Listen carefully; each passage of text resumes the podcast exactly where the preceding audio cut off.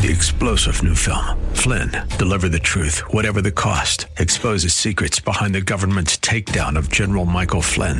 Flynn knew what the intel world had been up to. He ordered the first audit of the use of contractors. This set off alarm bells. He told the truth. He was the most dangerous person for Donald Trump to hire. They had to get rid of Flynn. Flynn, deliver the truth, whatever the cost. Available now. Watch it today. Go to salemnow.com. Salemnow.com.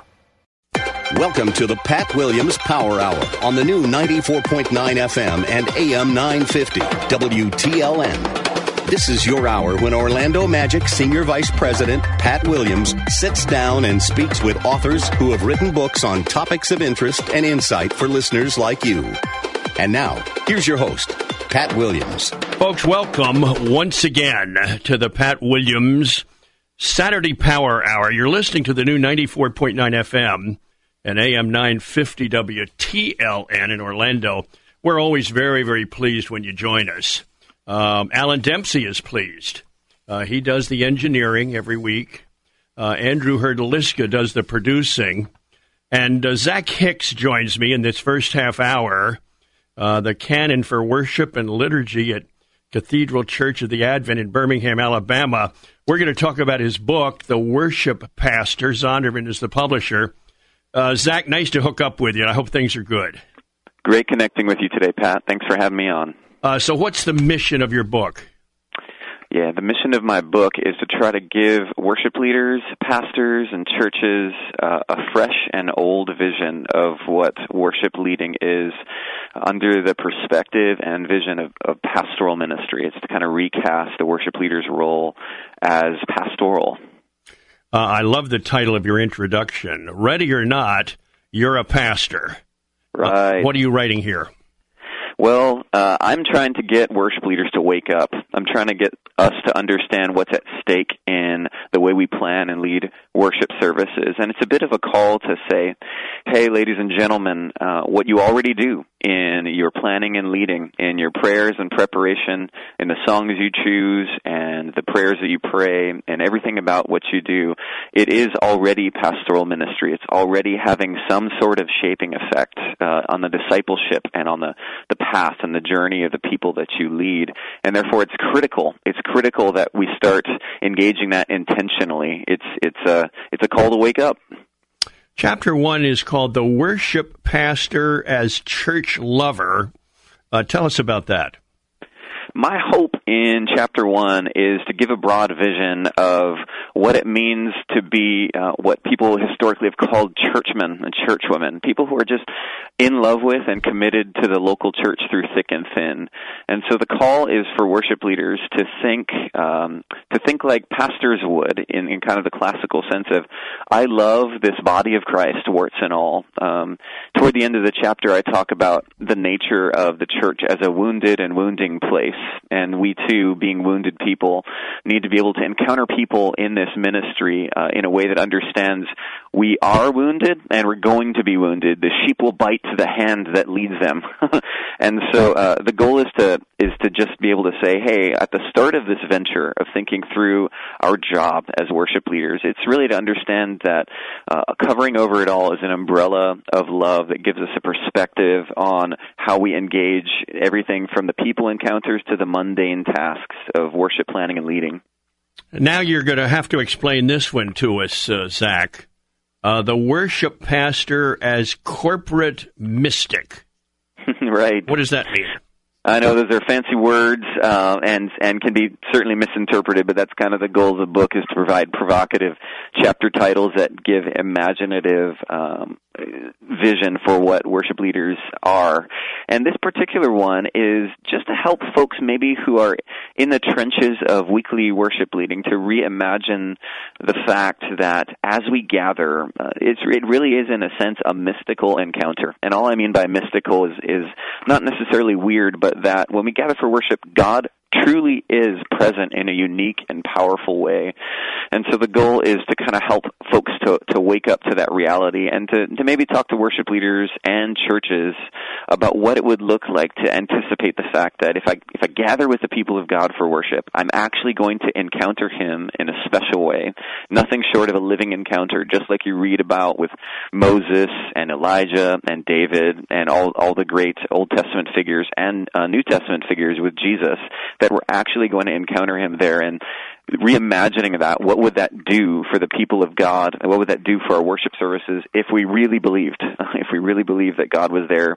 And it's also kind of deconstructing the fact that in our era of postmodernity, um, we are awash in a culture that's just very naturalistic, and we've lost a sense of the world being an enchanted place, a place that the spiritual realm is alive and well in, despite our best efforts to uh, to knock it off of existence. Um, it's there, and so it is just a, a general call to to rethink what it means for worship services to to be encounters of God and His presence spiritually. My guest is Zach Hicks. He's in Birmingham. Uh, we're talking about his book, The Worship Pastor. Uh, the Worship Pastor as doxological philosopher. Right. Fill us in. So, one of the goals of this chapter is to help us realize that every decision we make in worship planning and leading has an undergirding philosophy. And it's kind of like the introduction, where I say, ready or not, you're a pastor. I also say, ready or not, you're a philosopher. Uh, you make decisions based on your philosophy about something. And it just so happens that a, a lot of us make decisions uh, with underinformed philosophies or with philosophies of pragmatism. And the call is to say, hey, for every decision you make, uh, there should be a reason why we make that decision. And part of what it means to be a pastoral worship leader is to take those decisions seriously and over the course of our lifetime start to ask deeper questions about why we're doing what we're doing. It's a call for worship leaders to ask that fundamental question. Why? Why am I doing this or that? And to seek answers in the scriptures and to seek answers in, uh, in community and with one another as we search the scriptures. And so this particular chapter actually answers less questions and asks more. So the goal is to awaken the worship leader to all the questions we should ask and then say, hey, I know it's a bit overwhelming to think about all these questions like, should worship take on a certain structure or how do I think who worship is for? Is it for the non-Christian or the Christian?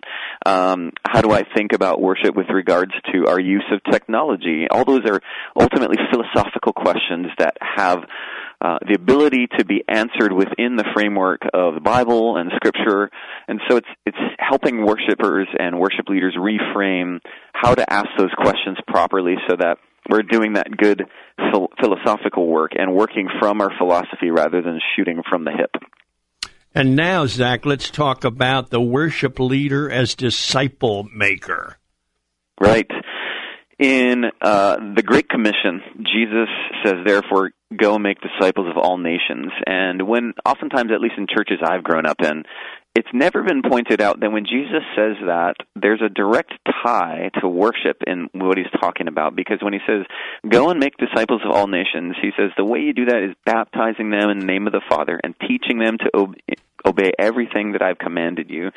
And these two things, baptizing and teaching, uh, I mean, they principally find their expression in worship. So, uh, one of the things I try to say in the chapter is that what we're doing in our worship planning and leading is is helping and aiding and abetting the discipleship process.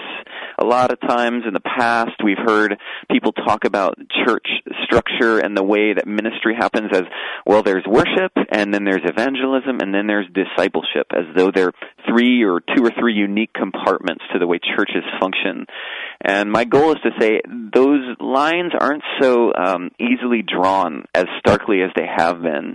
And one of the calls is to say disciple making actually occurs in the moment of a worship service. It actually occurs when the people of God gather and um, they enact certain things. When they sing together, when they pray together, when they go through a liturgy or a service structure together. These things shape the journey of the people of God and start to shape their affections and orientation uh, toward God and toward one another and toward the world. And therefore, worship planning and leading is uh, disciple making in in its in its most uh, strict sense.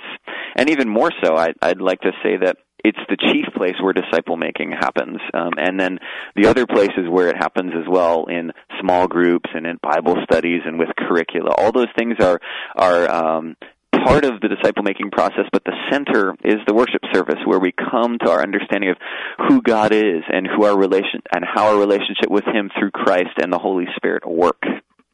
My guest is Zach Hicks. We got another segment with Zach, and when we come back, uh, we're going to talk about uh, the worship pastor as prayer leader. Uh, Zach is in Birmingham, Alabama. His book is called The Worship Pastor. Uh, just a reminder, you're listening to the Pat Williams Saturday Power Hour right here on the new 94.9 FM and AM 950 WTLN in Orlando, Florida. We do the show every weekend and always delighted when you join us. Uh, stay with us. We'll be right back. More of the Pat Williams Power Hour in just a moment on the new 94.9 FM and AM 950 WTLN. What's new at the new 950 WTLN? Keep the faith. Saturday nights at midnight. Three hours of just the right Bible message for you. Packaged with your favorite contemporary Christian music. It's new, it's fresh, it's Keep the Faith. Saturday nights at midnight on the new 950 WTLN. And now on 94.9 FM. This is Dennis McKenzie for Families by Design. Strong families are designed by God. Do you want your family designed by God?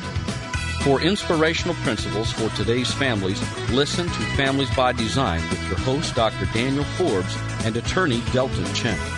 Families by Design airs every Sunday at 9 p.m. That's Families by Design on the new 94.9 FM and AM 950 WTLN. This Christmas season, Thompson Jewelers wants to remind you that you can turn your old gold jewelry into Christmas cash. Remember, WTLN listeners get 10% more for their gold only at Thompson Jewelers in Orlando and St. Cloud.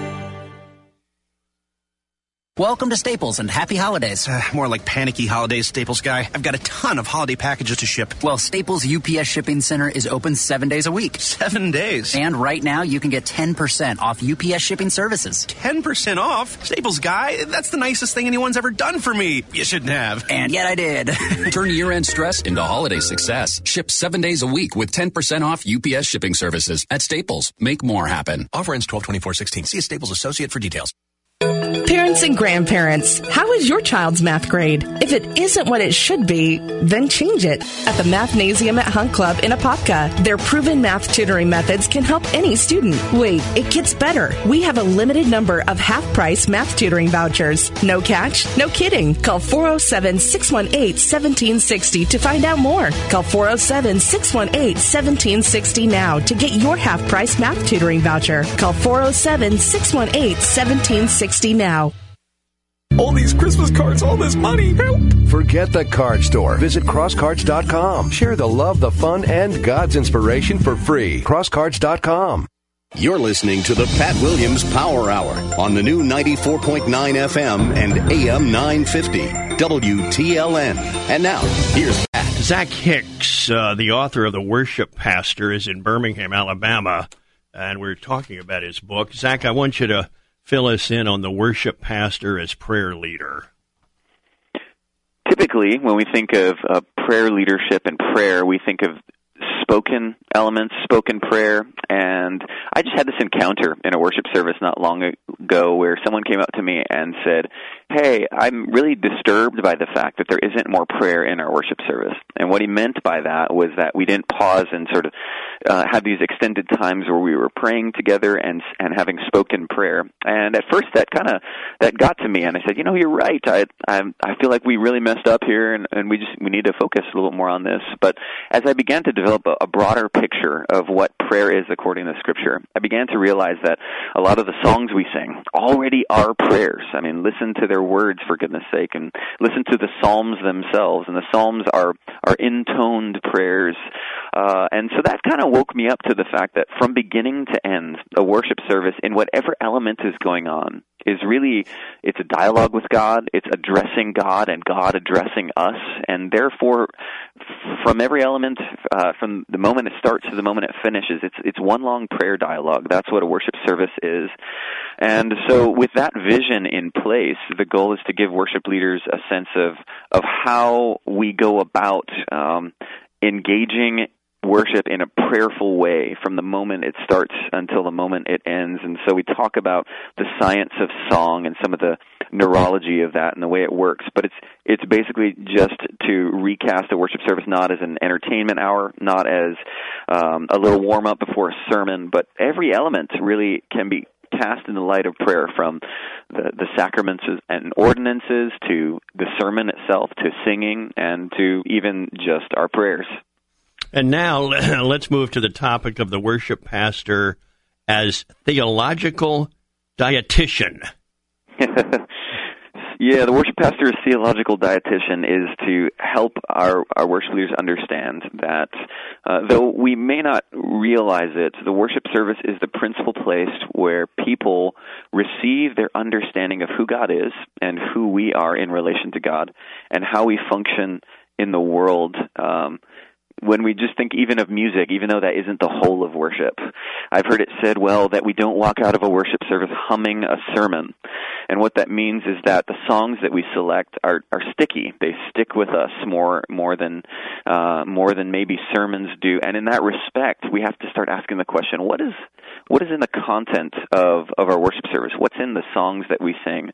And when we look at that and mirror it with the breadth of the theology given to us in the scriptures, especially in the Psalms, and the breadth of our understanding of who God is and who we are in the Psalms, do we have a balance? And so the plea is to say, uh, what we do in a worship service, what we plan and, and how we lead it, give people a theological education. It, it helps people understand their relationship with God and, and uh, understand how to relate to Him. And the goal is to say, does the breadth of that theological education match over the course of time the diet one would receive in Scripture? So it's a call to think through worship planning and leading as meal planning and leading over, you know, over weeks and months. And just as a dietitian who's trying to plan for the health of an individual by helping someone map out what I'm going to eat this week and what I'm going to eat next month and how I'm going to go through uh, various food groups over the course of time and make sure it's balanced.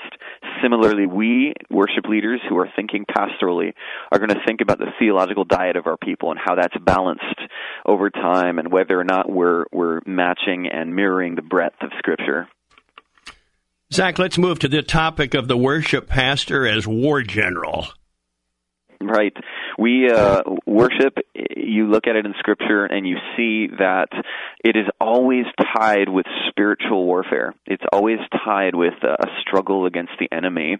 When Satan pulled Jesus into the wilderness and tempted him, his principle, his final, his pinnacle temptation was um, in order that Jesus would bow down and worship him and the the concept is that Satan more than anything else wants to divert and thwart the worship of God and and put it on himself. So you can imagine that the worship service being the the central place where the people of God worship God is going to be uh, dead center of his target of what he wants to do to thwart it. And so it's just kind of a wake up call to say there's a real spiritual battle going on every time we gather and it's a battle within the people's hearts and it's a battle uh, over the people and and to be cognizant of that. And, and then even more than that, uh, I try to point out that kind of with the ancient Christians, this battle takes place on three fronts, and it takes place in the would call it the war against hell, and that's what I mean when I talk about the spiritual struggle against Satan. But it's also a war against the world and the world's conception of power, the world's conception of um, what it means to be a kingdom, and how Jesus' kingdom in worship challenges some of those assumptions of of power, and then uh, maybe cl- most close to home. It is a war against the flesh because it's telling our flesh that uh, our our faith and our trust is only in Jesus alone and not what we bring to the table. And every last human being on earth doesn't want to hear that in our flesh. And so these three fronts to the war are met eh, by one one tool, one weapon, and that weapon is the gospel of Jesus Christ. This chapter is trying to expand on what that means to lead and plan out of that reality in worship. My guest is Zach Hicks, the author of The Worship Pastor. Uh, the next topic, Zach, the worship pastor as watchful prophet. Uh, what, right. Explain that. What's that mean? The Old Testament prophets uh, were lonely figures who often heard from the Lord and uh, then had to speak forth something to the people of God. And there's an element of of prophetic ministry that is a part of the way a worship leader plans and leads, kind of like the way Habakkuk said, "I'm going to station myself at the at the walls to hear from the Lord." Uh, likewise, likewise, we as worship leaders need to station ourselves before the Scriptures and be really uh, strong wielders of the Word of God and students of the Word of God, so that as we lead worship services, what comes out of our mouths are is uh, are, is words and prayers bathed in Scripture. Likewise, we need to be ready to uh, identify heresy, identify things that aren't in uh, aren't compatible with the Scriptures, and be able to identify what aspects of our singing and our praying need to come into increasing conformity with the the Word of God. I also think that part of our jobs is to station ourselves uh, on guard against idolatries that are just present in our culture, and and how do we address those idolatries in the ways that we plan and lead worship. Um, and it's also to do what the prophets did, which is to watch out for the marginalized, the people that often get shirked in society and in churches. And how do we make worship uh, hospitable and um, something that's not only welcoming but something that's inclusive and actually stands in solidarity with those in our culture and in our churches who tend to be pushed uh, to the outside. So it's a call for, for worship leading as a as a justice seeking enterprise. Now, Zach, let's cover the topic of the worship pastor as missionary. I try to, in this chapter, imagine and help us to re identify two things that are often at odds when people, at least as of late, have been talking about churches being missional and mission oriented, which means that they're outward focused. And uh, one of the criticisms of the missional, modern missional movement is that worship is, is attractional and it draws people inward. And so, in some discussions of church and mission, you have this opposition between mission and worship.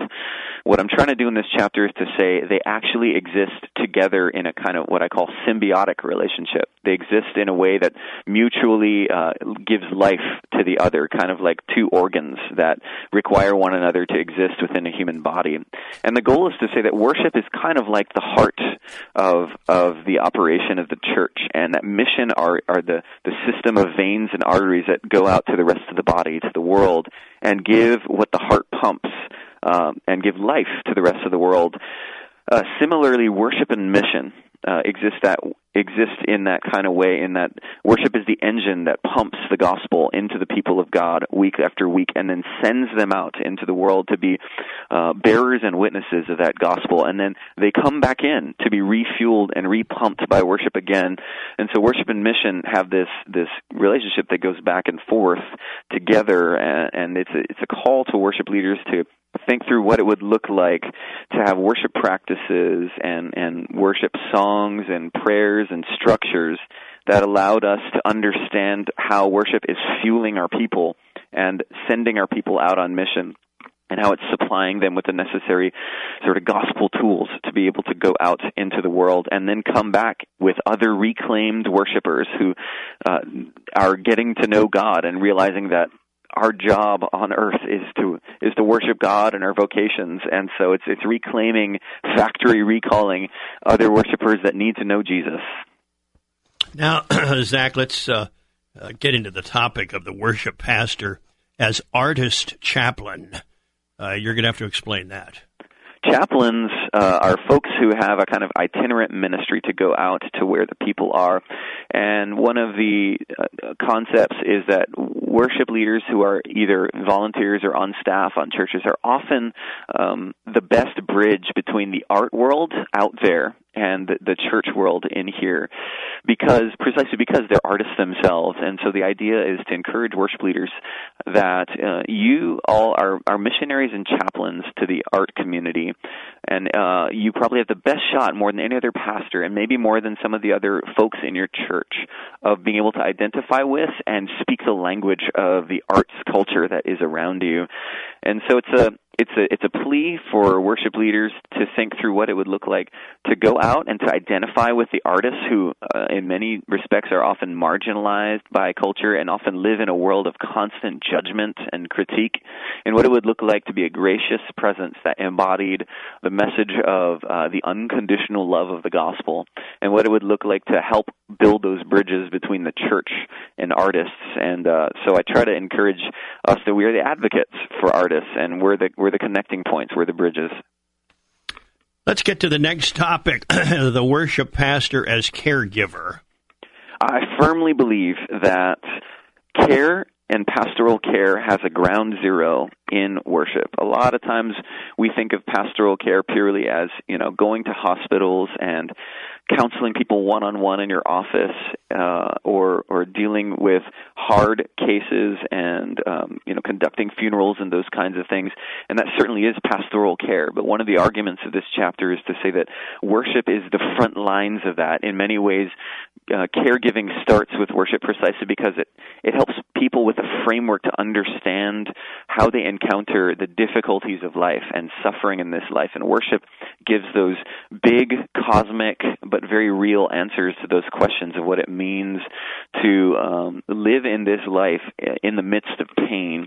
And uh, so the goal is to encourage worship leaders to think and plan worship services that truly are caring for the people of God and offer varying ministries to people in varying places. And one of the encouragements to worship leaders is, hey, maybe you should be out and about and visiting and connecting with people in your church so that as you plan to lead your worship services, you're cognizant of the fact of what's going on in the hearts and lives of the individuals so that you don't end up doing something really dumb and planning, you know, a, a really happy, clappy worship service when there's a fresh wave of suffering or cancer diagnoses or uh, a miscarriage or uh, a death of someone in the family of someone in your local church. It's just being being pastorally sensitive to the care needs of what's going on in in your congregation and and the implications for that in the way that we plan and lead our services.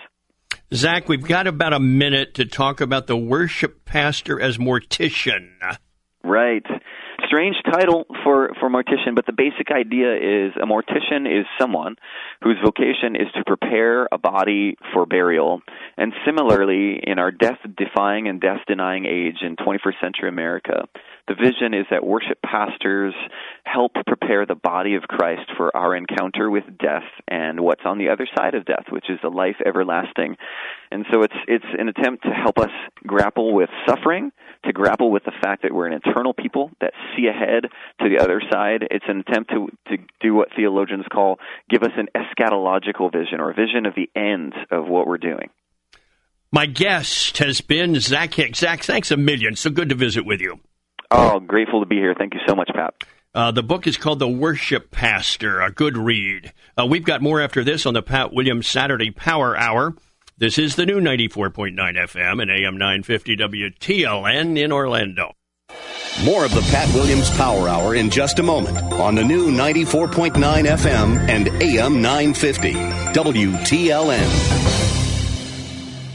What's new at the new 950 WTLN? Keep the faith. Saturday nights at midnight. Three hours of just the right Bible message for you. Packaged with your favorite contemporary Christian music. It's new, it's fresh, it's Keep the Faith. Saturday nights at midnight on the new 950 WTLN. And now on 94.9 FM. Christmas is the perfect time for a perfect gift. And what could be more perfect than a gift of jewelry? For 68 years, family owned Thompson Jewelers has been at the top of many shopping lists. But maybe you have never shopped with us. Maybe you made your prior jewelry purchases elsewhere. I'm Gene Thompson asking you to visit with us and draw your own conclusions. You'll learn why Orlando Magazine readers chose Thompson Jewelers as the best jeweler in Central Florida. The best news is that our annual holiday sale will be on through Christmas Eve. Almost everything in our store will be on sale with markdowns as much as 50% off the regular price, including our very popular vintage estate jewelry. Famous brands like Effy Collection, Le Vian, and Love Story, as well as our dancing diamond selections, all on sale. In addition, we'll take an additional 10% off if you ask for it, telling us you heard it on WTLN.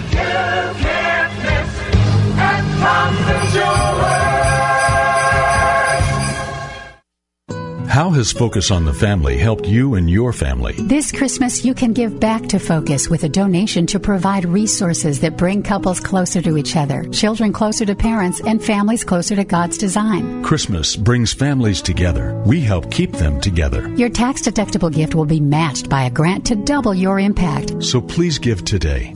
Go online to WTLN.com, search keyword family. That's WTLN.com, keyword family, and thank you. NIV Live, a breathtaking Bible experience, is the perfect Christmas gift. Voiced by award winning actors, musicians, and pastors, it brings Bible characters to life from Genesis to Revelation. Truly I tell you, one of you will betray me.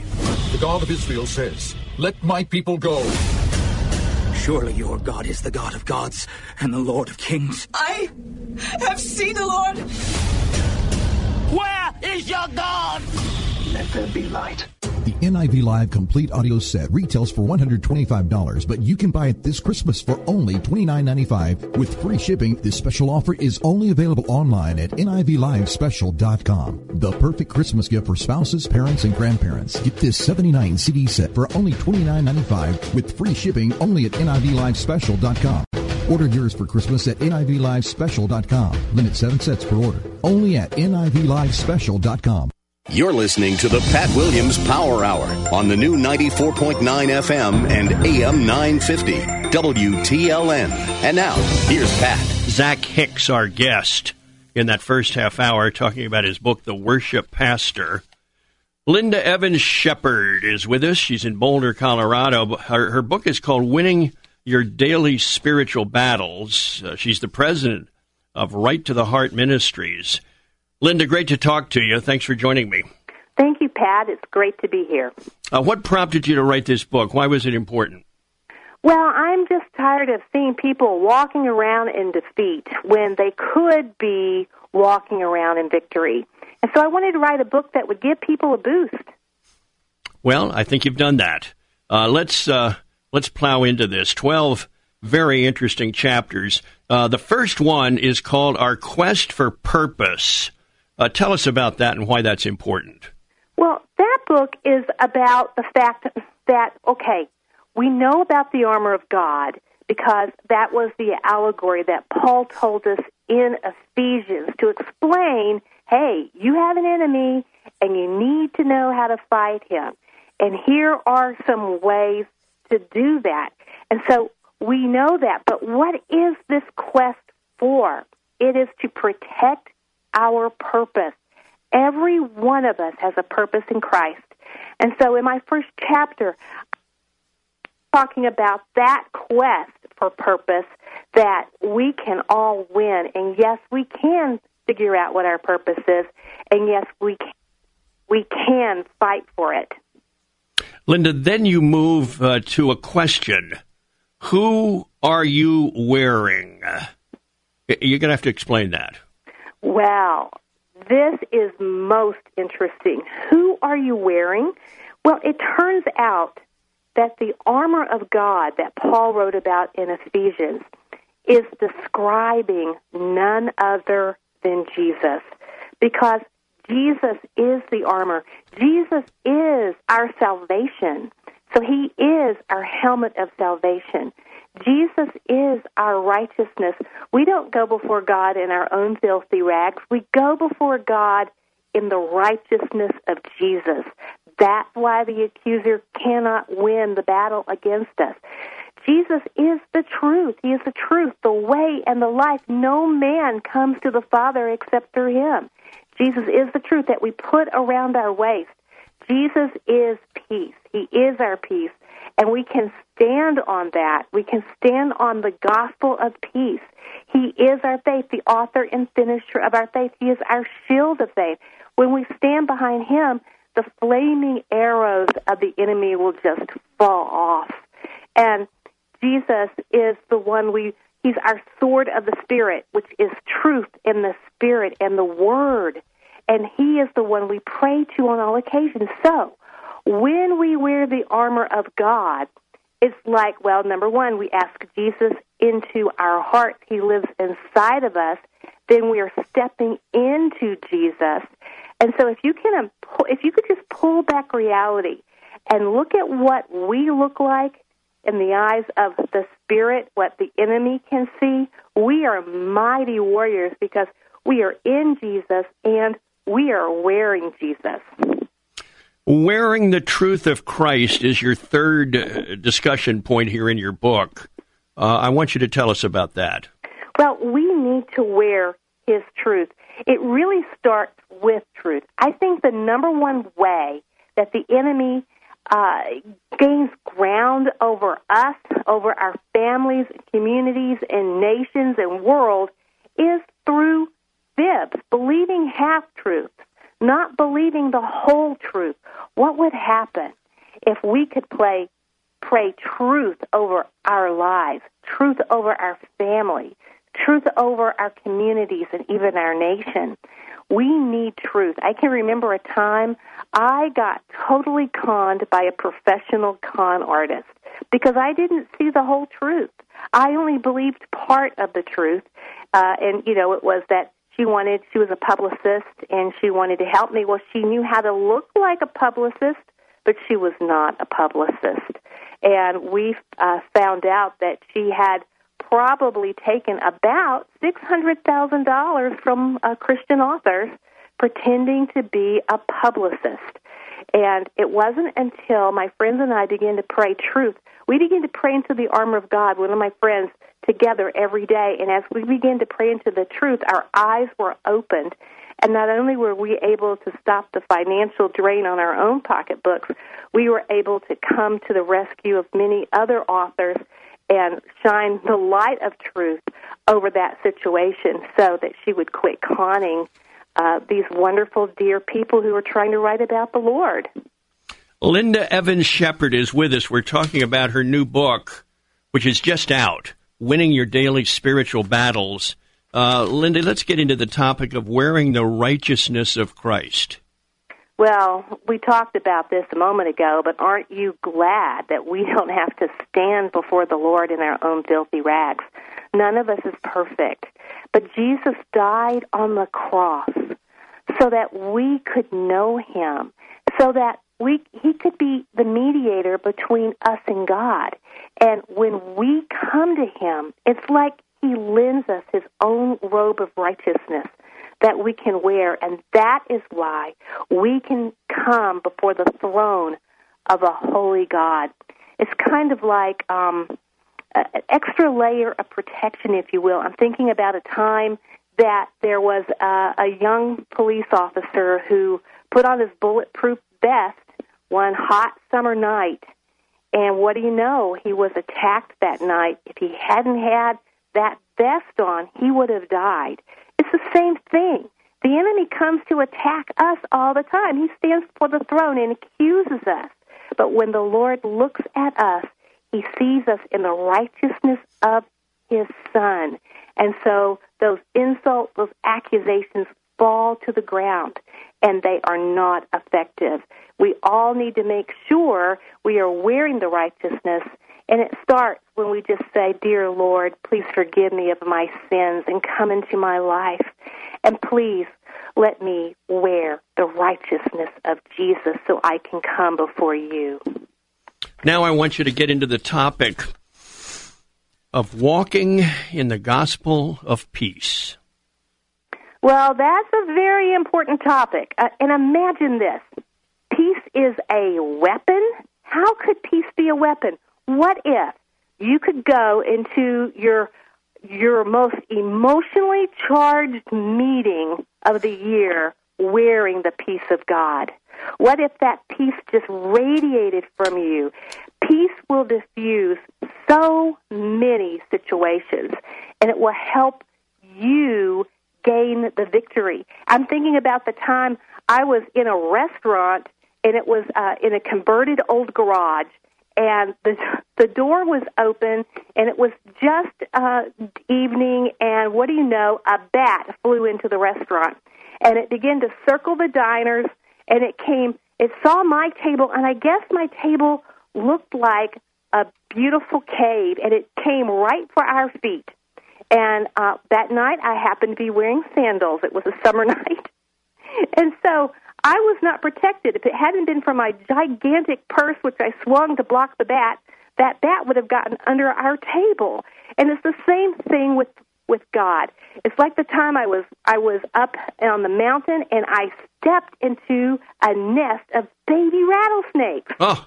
And I happened to have on thick hiking boots. The snakes were only about three inches long, and they could not penetrate my thick hiking boots. I had on the right shoes. And that's how it is. When we are wearing the peace of God, the enemy cannot bite us. And it starts with our feet. We stand on that peace. We stand on the gospel. And we can walk into any situation knowing who we are in Christ and wearing his peace and watch the Lord move. Uh, Linda, let's talk about wielding the shield of faith. That's your next topic. Yes, we all need to wield that shield of faith.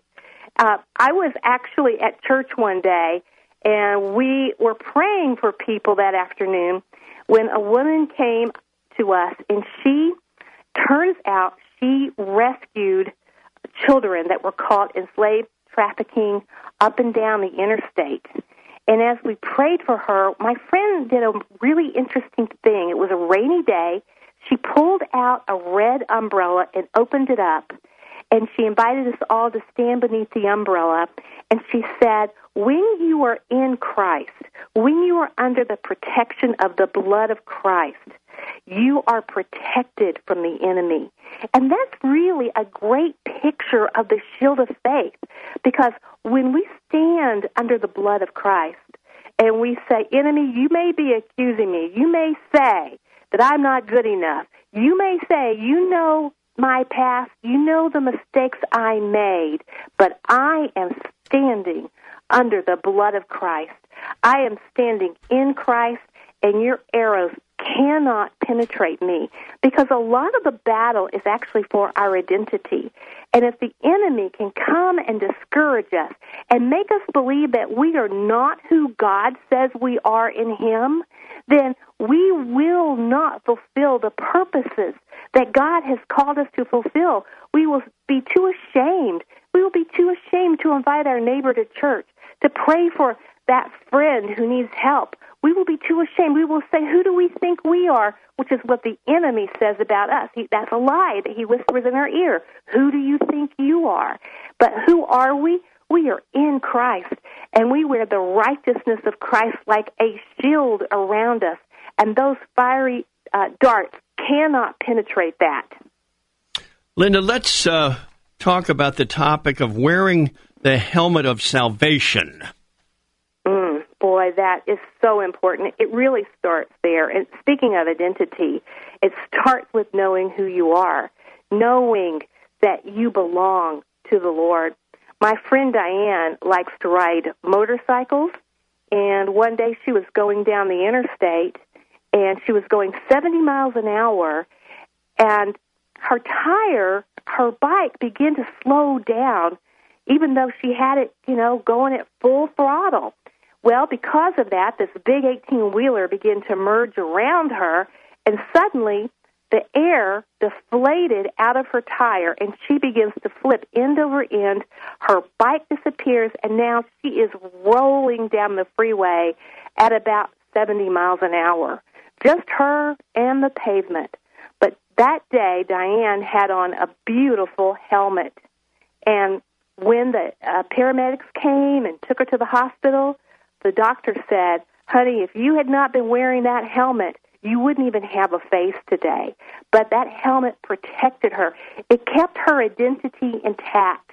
And that's what our salvation is. It will save us. It is saving us. Who we are in Christ is saving us now, knowing that we belong to Him, knowing that we are His. Yes, we may make mistakes. Yes, we may trip and fall. And like I told Diane as she was rolling down the freeway, she said, I could only pray one word. And I said, What were you praying? And she said, I was praying Jesus. And I said, Well, that made you a holy roller because Jesus interpreted your prayer to save you, and you were saved. And that's how it is. We have to have on that helmet of salvation. We have to remember who we are, and then we can continue to fight for our purposes. Linda Evans Shepard is my guest. Linda, we've got about a minute before the break. Brandishing the sword of the Spirit. Tell us about that. Well, the sword of the Spirit, that is really interesting because we know that the Word is God. God is the Word. who The Word is God. There is a very close relationship with who Jesus is and the words that He said. And as we begin to pray those words, then His Spirit activates. We can even pray Scripture. And that makes a very interesting weapon when we pray the Scripture because we are praying the words of God. We are praying with God, in God, to God, through God, and things, results happen. My guest is Linda Evans Shepard. Uh, she's in Boulder, Colorado. We're talking about her book, Winning Your Daily Spiritual Battles. More with Linda right after this. This is the Pat Williams Saturday Power Hour, by the way. Uh, and this is the new 94.9 FM and AM 950 WTLN in Orlando. Right back after this, folks.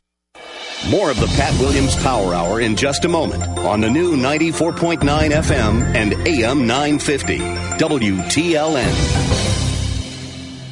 Hi, I'm Barbara Sandbeck, your host on Grace Notes, a 15 minute program that contains biblical teaching and a wide variety of music. Some of the subjects we address are why do we have trials and cultivating intimacy with God. You can listen right here on WTLN every Sunday at 2:45 p.m. Can't catch the whole broadcast? Visit our podcast on the web 24 7 on WTLN.com. So tune in. You won't want to miss it. But I want you to notice what the Bible says. It's so straightforward you can miss it. Holly, your midday host here. Truth for Life with Alistair Begg isn't just on the radio daily at 12:30 p.m. You can also download the new Truth for Life daily app free from your mobile app store or go beyond the broadcast to WTLN.com to read Alistair Begg's latest blog. And if Truth for Life moves your heart, you can become a truth partner and help Alistair Begg spread the word of God here and around the world. When you partner, be sure to ask for this month's premium and make sure to tell them you heard them here on the new 94.9 FM and AM 950 WTLN. This Christmas season, Thompson Jewelers wants to remind you that you can turn your old gold jewelry into Christmas cash. Remember, WTLN listeners get 10% more for their gold only at Thompson Jewelers in Orlando and St. Cloud. Have you ever wondered why God gave all of those picky dietary laws in the Old Testament? Well, He had a reason for giving those rigid rules on diet, but it had more to do with a lesson He was trying to teach His people than just what they ate.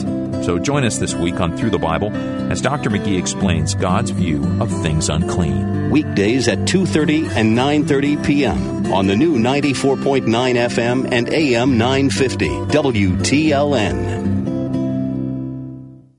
The church in America is experiencing a famine of God's Word. Hear the Word of God spoken faithfully each weekday evening at 7 on Armored by Truth at the new 950 WTLN. You're listening to the Pat Williams Power Hour on the new 94.9 FM and AM 950 WTLN. And now, here's Pat. My guest is Linda Evans Shepard. We're talking about her new book, Winning Your Daily Spiritual Battles. Linda, tell us about praying on all occasions. That's the next topic. Well, we need to always remember to pray. We need to consider who we are in Christ. We are His. He is with us. We are in Him. And we need to talk to Him about everything that's going on in our lives. We can uh, talk about our family, what's going on at work, our kids. We can talk about what's going on um, with our, our our need for provision, whatever we can continue to talk to God all the time. And the really exciting thing about that is when we are praying to the Lord, we are praying to Him, with Him, through Him, and in His Spirit. And His Spirit is so important to us. And as we go back to the sword of the Spirit, I just want to bring out a couple of points about that. The Spirit is what interprets what we are praying to the Lord, and it's what gives us power to pray. In 1895, a South African preacher named uh, William Murray came to America, and he ended up at the Bible uh, Chicago Moody Bible Institute, and he began to talk to the young people, and he told them, "There's one thing you need that will give you power." And he said, What you need is more of the Holy Spirit in your lives. And he taught them a very simple prayer, and the prayer was, More Holy Spirit. And these young people began to pray that prayer. And as they did, they began to weep. And a great revival hit that school. And those young people went out all around the world, and they had the power. Because we can't go and fight these battles in our own power. We need the power of the Holy Spirit. And too often, we are afraid of the Holy Spirit. Even churches are sometimes afraid of the Holy Spirit, but He's our comforter, and we need His power because it says in the last days that there will be a form of godliness without the power. But when we tap into that sword of the Spirit, the Word, combined with the Spirit of God, then we can have that power to change our world. And it all starts with a simple prayer like, More Holy Spirit. Linda, let's talk uh, about defeating the strong man. Mm. Uh, explain that. Well, we all have a strong man, the enemy, the devil, if you will. I tell an allegory throughout the book, and in the allegory, I talk about a former slave who had been kidnapped when she was only a child and had been brutally abused in the enemy's camp. But one day, uh, this great prince came and rescued her. And so she thought that she was free, and she was free. However, what she didn't realize is, is the strong man still lurked about and continued to try to capture her and to capture her effectiveness. And so she had to learn how to fight the strong man. And so we use the allegory of the armor of God to show how the slave girl turned warrior and learns how to fight. And one night, she is so sad. Uh, the great prince has gone to a far country and she misses him so much. And she makes this comment. She says, I would rather be dead than to be without the great prince. And that's when the strong man had the power to enter her house because she had agreed with his death wish for her. And he breaks into her house that night, and she realizes that her weapons have no power until she binds the strong man by by saying, I do not agree over death for me. I speak life over me. And when she speaks life, she was suddenly able to use all the weapons of her warfare. She was able to use the word and she sent the strong man scurrying like he was nothing more than a small mouse by the time she was through with him. And that's just how it is with us.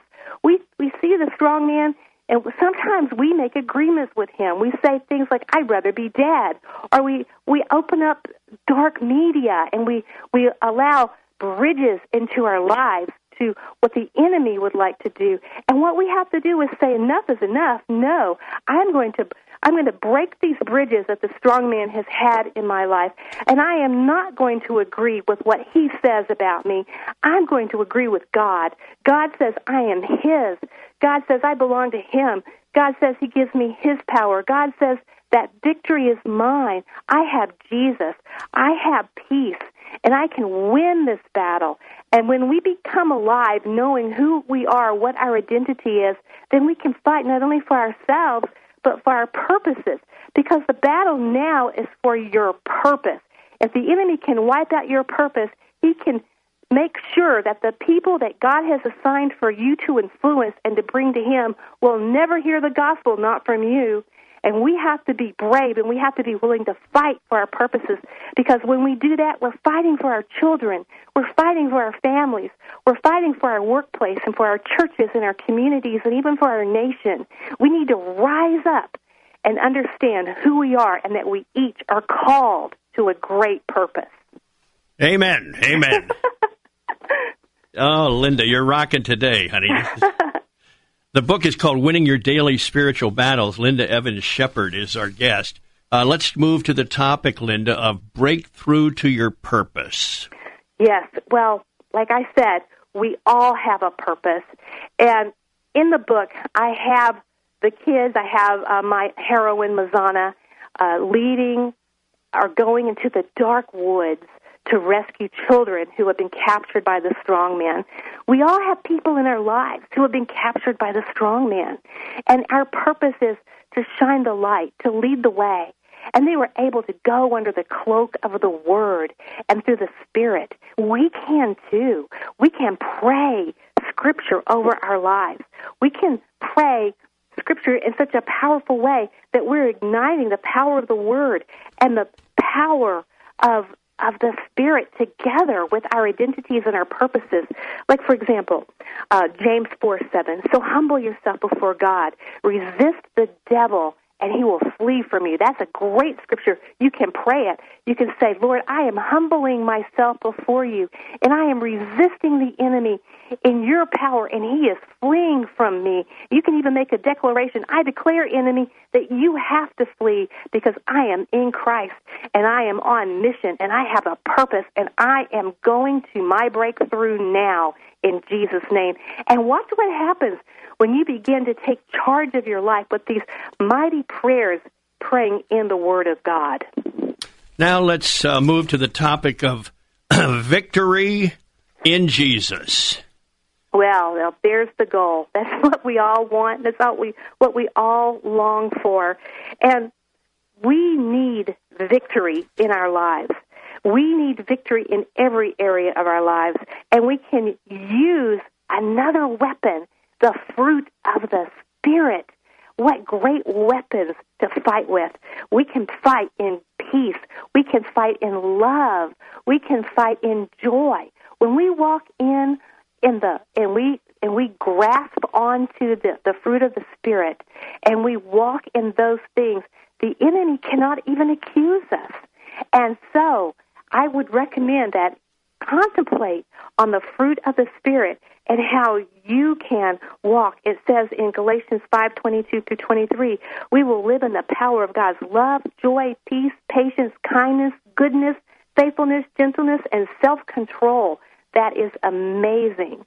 And we will win every battle when we step into our identity and we get hold of the fruit of the Spirit and we apply that to every situation in our lives. Linda, can you give me or give us a 30 second wrap up on what we've been talking about? Yes. Know who you are in Christ. Know that you are forgiven. Know that you are His. Know that when you pray, that you are praying to Him, with Him, in Him, through Him. And then when you put on the armor of God, you are putting on Jesus. And when you do that, you can go out and you can win any battle that the enemy puts in front of you. Linda, thanks a million. I'm so glad we could visit. And uh, folks, you're going to enjoy this book. Winning Your Daily Spiritual Battles. Revell is the publisher. And Linda Evans Shepard has been our guest. Uh, we have a wrap up right after this, folks, on the Pat Williams Saturday Power Hour. This is the new 94.9 FM and AM 950 WTLN in Orlando.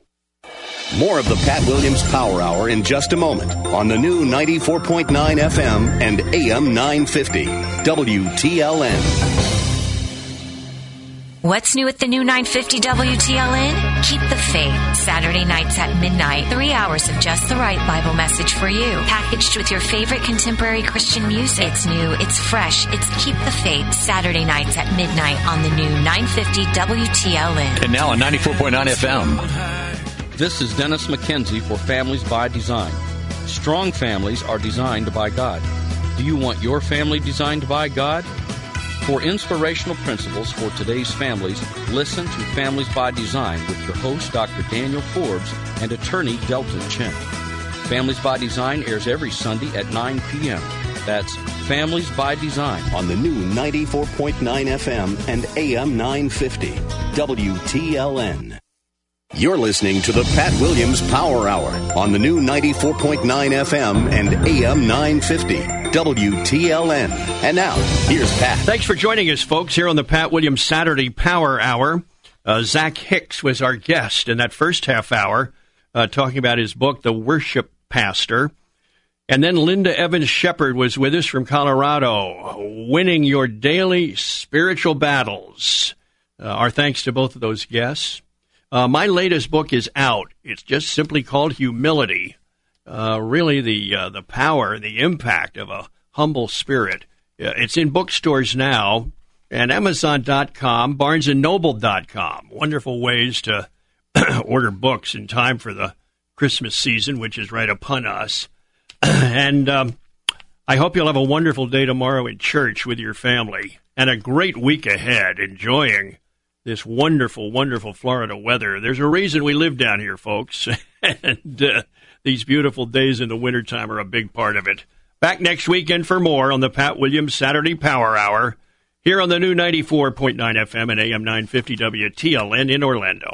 Thank you for joining us for this week's edition of the Pat Williams Power Hour. Join us again next week at this same time on the intersection of faith and reason. The new 94.9 FM and AM 950 WTLN. And grandparents, how is your child's math grade? If it isn't what it should be, then change it. At the Mathnasium at Hunt Club in Apopka, their proven math tutoring methods can help any student. Wait, it gets better. We have a limited number of half price math tutoring vouchers. No catch? No kidding. Call 407 618 1760 to find out more. Call 407 618 1760 now to get your half price math tutoring voucher. Call 407 618 1760 now. The intersection of faith and reason. The new 94.9 FM and AM 950 WTLN Orlando, a service of Salem Media Group. Three star general Michael J. Flynn, head of the Pentagon Intelligence Agency, knew all the government's dirty secrets. He was one of the most respected generals in the military. Flynn knew what the intel world had been up to, he understood its funding. He ordered the first audit of the use of contractors. This set off alarm bells. The explosive new documentary, Flynn, Deliver the Truth, Whatever the Cost, uncovers the facts behind this scandal. Flynn told the truth. He was the most dangerous person for Donald Trump to hire. I find out the worst enemy that I'm going to face in my life is right here in America. They took my assessment and they wanted me to change it. And I was like, I'm not changing it. They had to get rid of Flynn with in depth interviews, archival footage, and never before seen personal records of the man behind the headlines. I just felt like I was drowning. Flynn, deliver the truth, whatever the cost. Available now. Watch it today. Go to salemnow.com. Salemnow.com.